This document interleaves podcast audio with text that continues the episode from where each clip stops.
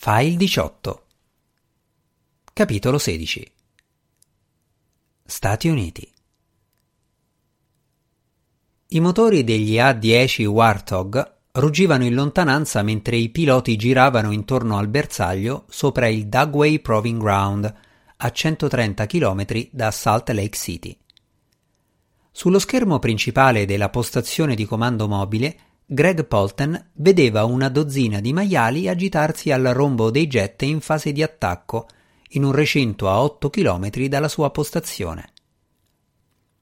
Malgrado gli spifferi gelidi dell'aria condizionata, Polten doveva asciugarsi continuamente i palmi delle mani sui pantaloni. Il futuro della sua carriera dipendeva dall'esito di quei test. Se il siero funzionava, per gli animali sarebbe stato un semplice spavento, ma sarebbero rimasti in buona salute. In caso contrario, sarebbero morti di lì a pochi minuti. Grande quanto lo stato del Rhode Island, Dugway era il sito principale per la sperimentazione dei sistemi difensivi biochimici americani. Come molti dei dipendenti di quella base segretissima, Polten era un contractor civile, non un militare in servizio. Ma quel giorno, in aggiunta al suo piccolo staff personale, presenziavano al test vari ufficiali dell'esercito. Le armi chimiche siriane erano una grave minaccia per i soldati statunitensi che combattevano in Medio Oriente contro l'ISIS e le altre organizzazioni terroristiche. Le tute protettive erano un serio ingombro per le truppe sul campo Perciò negli ultimi anni erano state condotte ricerche su un siero che difendesse dagli effetti del sarin o del gas nervino VX anche i soldati che non le indossassero. Polten, un quarantenne alto e magro con le tempie ingrigite e occhialini senza montatura sul naso, aveva puntato tutto sullo sviluppo del Panaxim, ma anni di esperimenti e decine di milioni dei contribuenti non avevano ancora portato ai risultati sperati. Se non li avesse ottenuti al più presto, il suo programma segreto rischiava la cancellazione. Quel test era la sua ultima occasione di dimostrare che il siero funzionava. I dati di laboratorio erano promettenti, ma per verificare l'effettiva protezione dei soldati era necessario un test sul campo in condizioni reali. All'esterno l'aria era ferma, quindi non solo gli effetti si sarebbero concentrati nel recinto, ma il gas si sarebbe disperso prima di arrivare ai confini dell'area di sperimentazione. Nel 1968 un test sul VX in una giornata ventosa aveva provocato una nube tossica più ampia del previsto, che aveva colpito le greggi dei ranch circostanti. L'esercito non aveva mai ammesso le proprie responsabilità, ma aveva risarcito le fattorie per la perdita di oltre 6.000 pecore. Da allora la diffusione di armi chimiche a Dugway era stata tenuta sotto stretto controllo. Il generale Amos Jefferson, dopo aver parlato con il proprio aiutante, fece sobbalzare lo studioso con il suo vocione burbero. Dottor Polten, quanto ci vuole per vedere gli effetti del gas sui maiali? Jefferson, veterano delle guerre in Iraq e in Afghanistan, era il responsabile dei fondi per le ricerche. Se non fosse stato soddisfatto dei risultati, il finanziamento si sarebbe interrotto. Polten deplorava il fatto di dover dipendere dai militari. Avrebbe preferito il contrario. Generale, rispose incrociando le braccia per nascondere il proprio nervosismo. Non si dovrebbe vedere. È questo l'obiettivo del test. Jefferson si voltò e strinse gli occhi come se volesse intimidirlo. Questo lo so. È il motivo per cui ha drenato per anni un sacco di soldi dal mio budget. La vita dei miei soldati è legata al suo successo. Mi faccia riformulare la domanda. Quando sapremo se il Panaxim funziona? Polten sostenne lo sguardo del generale. Un maiale marchiato con una A rossa sul fianco sarà la nostra prova. Non gli verrà iniettato il siero, quindi dovrebbe morire due minuti dopo l'esposizione al gas. Se gli altri non mostreranno alcun effetto, sapremo che stanno bene. E come glielo inietta il Panaxim? Jefferson guardò lo schermo. Non vedo nessuno là fuori. Polten alzò gli occhi al cielo. Era chiaro che il generale non aveva letto con attenzione il suo rapporto informativo. Se guarda meglio, noterà che ogni maiale indossa un collare. Quando la nube di gas li raggiungerà, attiverò una siringa telecomandata in ciascun collare che somministrerà la dose di siero. È molto simile agli autoiniettori che forniamo ai soldati sul campo. Vedremo effetti di qualche genere? Se non funziona meglio dell'atropina non ci serve a niente. Quantomeno Jefferson aveva studiato qualcosa.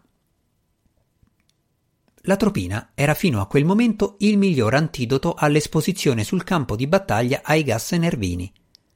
Evitava la morte e minimizzava la degradazione delle funzioni corporee, ma non contrastava la perdita di controllo muscolare provocata dalle armi chimiche, lasciando i soldati vulnerabili all'attacco per un tempo molto lungo. Naturalmente faremo l'autopsia ai maiali dopo l'esposizione, per determinare appieno gli effetti ma non dovremmo vedere nulla in video. Un Humvee si avvicinò alla postazione di comando proveniente dall'area del bersaglio. Un uomo robusto e calvo, con una barba incolta, balzò dal veicolo e si precipitò all'interno. Era Charles Davis, il chimico che Polten aveva messo a capo del suo progetto. Tutto pronto, annunciò ansante mentre si lasciava cadere su una sedia. Ho fatto un doppio controllo agli iniettori. Possiamo procedere.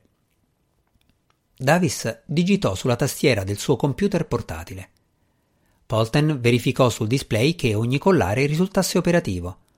Bastava premere un tasto e il Panaxim sarebbe stato iniettato simultaneamente in tutti gli undici animali. Polten si rivolse a Jefferson. Può dire ai piloti di cominciare la corsa di attacco. Il generale fece un cenno al suo aiutante che disse all'ufficiale di comunicazione di dare il segnale ai piloti via radio. Tango 1 e 2. Qui Sierra Base. Avete luce verde. Potete cominciare la sequenza. Ricevuto, Sierra Base. Tango 1 e 2 cominciano la corsa.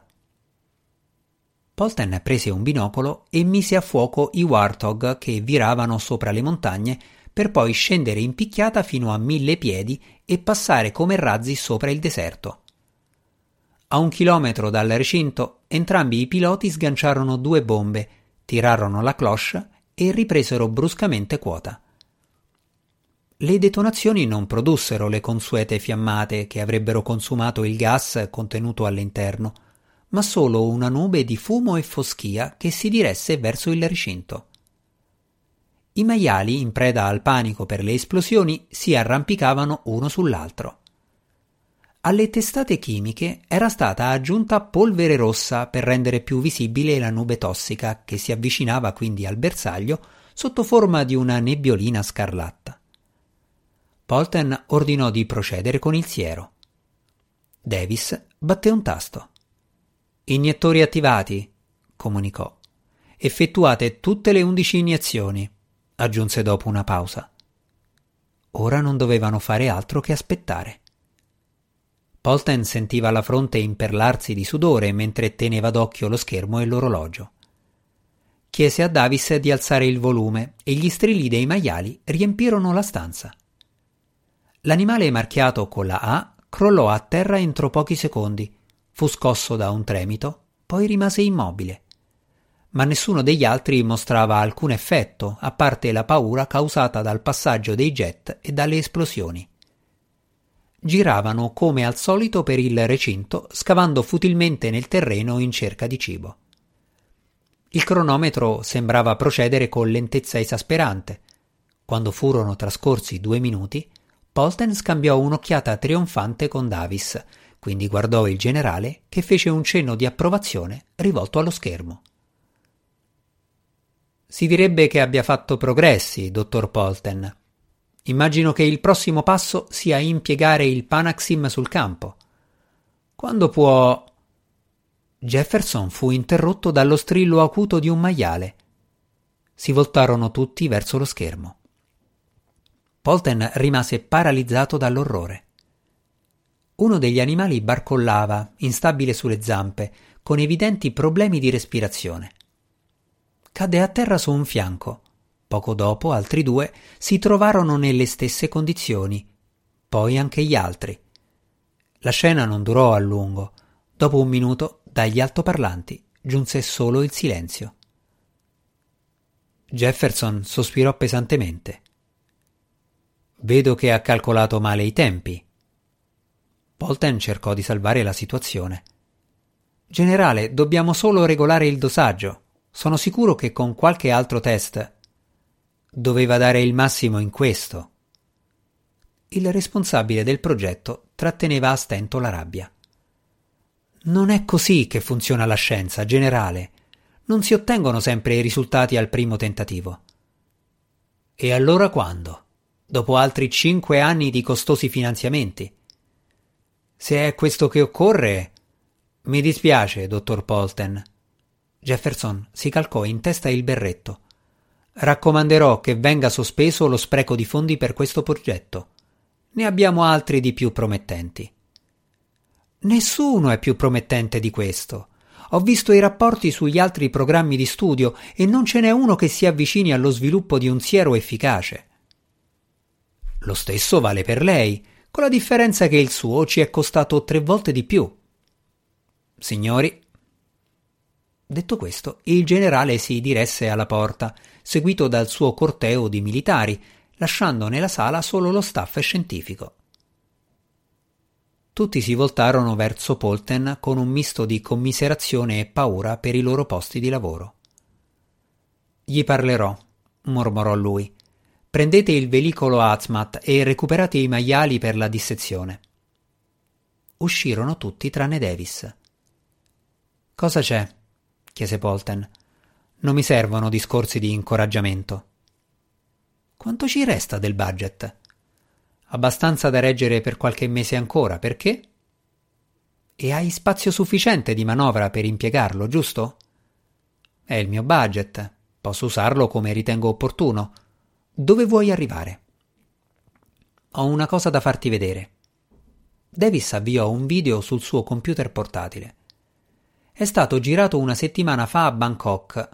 Proviene da un rapporto di polizia su una compravendita di droga sfociata in uno scontro a fuoco. L'ho trovato stamattina e non ho avuto tempo di fartelo vedere. Il video mostrava una stanza ingombra di cadaveri imbrattati di sangue. C'erano fori di proiettili ovunque. Agenti di polizia e tecnici della scientifica scavalcavano i corpi per raccogliere indizi.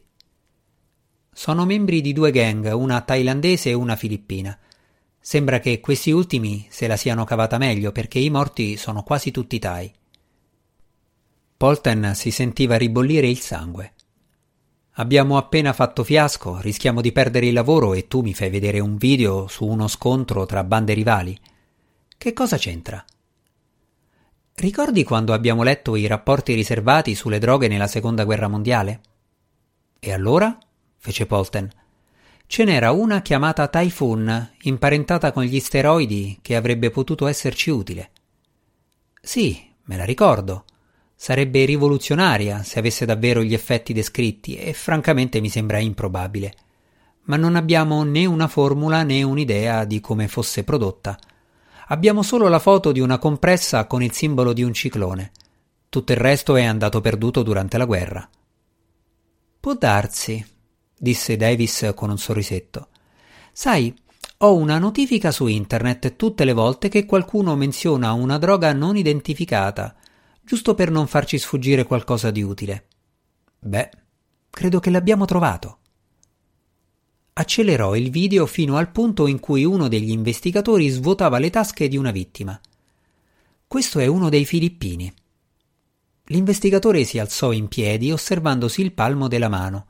Qualcuno gli faceva una domanda e lui scuoteva la testa, mostrando alla videocamera una compressa bianca. Davis mise in pausa l'immagine.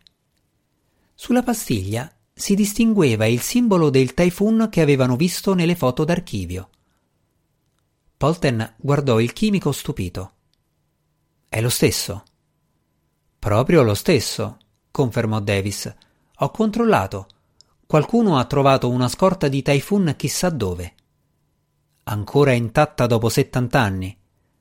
Se era conservata sotto vuoto, non c'è ragione perché non abbia la stessa potenza di allora. Polten vide subito la possibilità di realizzare qualcosa di più grande del Panaxim. Se fosse riuscito a sviluppare un prodotto moderno analogo al Typhoon, si sarebbe garantito un posto eterno nella storia delle armi chimiche. Non dobbiamo parlarne troppo in giro. Lo so, per questo ho aspettato che fossimo soli e mi aspetto di essere tuo socio in questo affare. Polten sorrise, anche se non aveva alcuna intenzione di dividere la ribalta con qualcuno, nel caso in cui il progetto fosse andato in porto. Certo, non potrei farcela senza di te, ma prima dobbiamo scoprire dove è stata trovata questa riserva. Ho dato un'occhiata al rapporto della polizia thailandese. Dal momento che non sanno cosa sia, la pillola è sotto chiave in attesa di risposte. Solo che non hanno arrestato nessuno dei filippini superstiti. Allora dobbiamo mandare qualcuno a indagare. La polizia li ha identificati? Uno sì, dovrebbe essere membro di una banda di guerriglieri comunisti. Comunisti? Ce ne sono ancora in giro? Pare di sì. Con l'ascesa dei jihadisti nel sud delle Filippine, da qualche anno non si parla più di loro, ma sembra che si stiano dando da fare. Questo è un problema dei filippini. A noi serve qualcuno che ci dica dove trovare il typhoon. E conosco la persona giusta. Gerard Brecker un sudafricano che dirige una piccola compagnia militare privata. Ha già fatto qualche lavoro clandestino per noi e non ha paura di sporcarsi le mani se la paga è buona. Dice che è in grado di reclutare contractor in qualsiasi parte del mondo nel giro di 24 ore. Se il generale Jefferson ci scopre, ci fa cacciare subito, riflette Davis. Quindi non glielo diremo. Ma il pericolo era ben peggiore. Polten non era autorizzato ad accedere agli archivi segreti in cui aveva scoperto l'esistenza del Typhoon. Quei fascicoli sarebbero dovuti restare sepolti e dimenticati. Se Jefferson avesse saputo che i due chimici volevano aprire quel vaso di Pandora, molto probabilmente sarebbero finiti entrambi in prigione.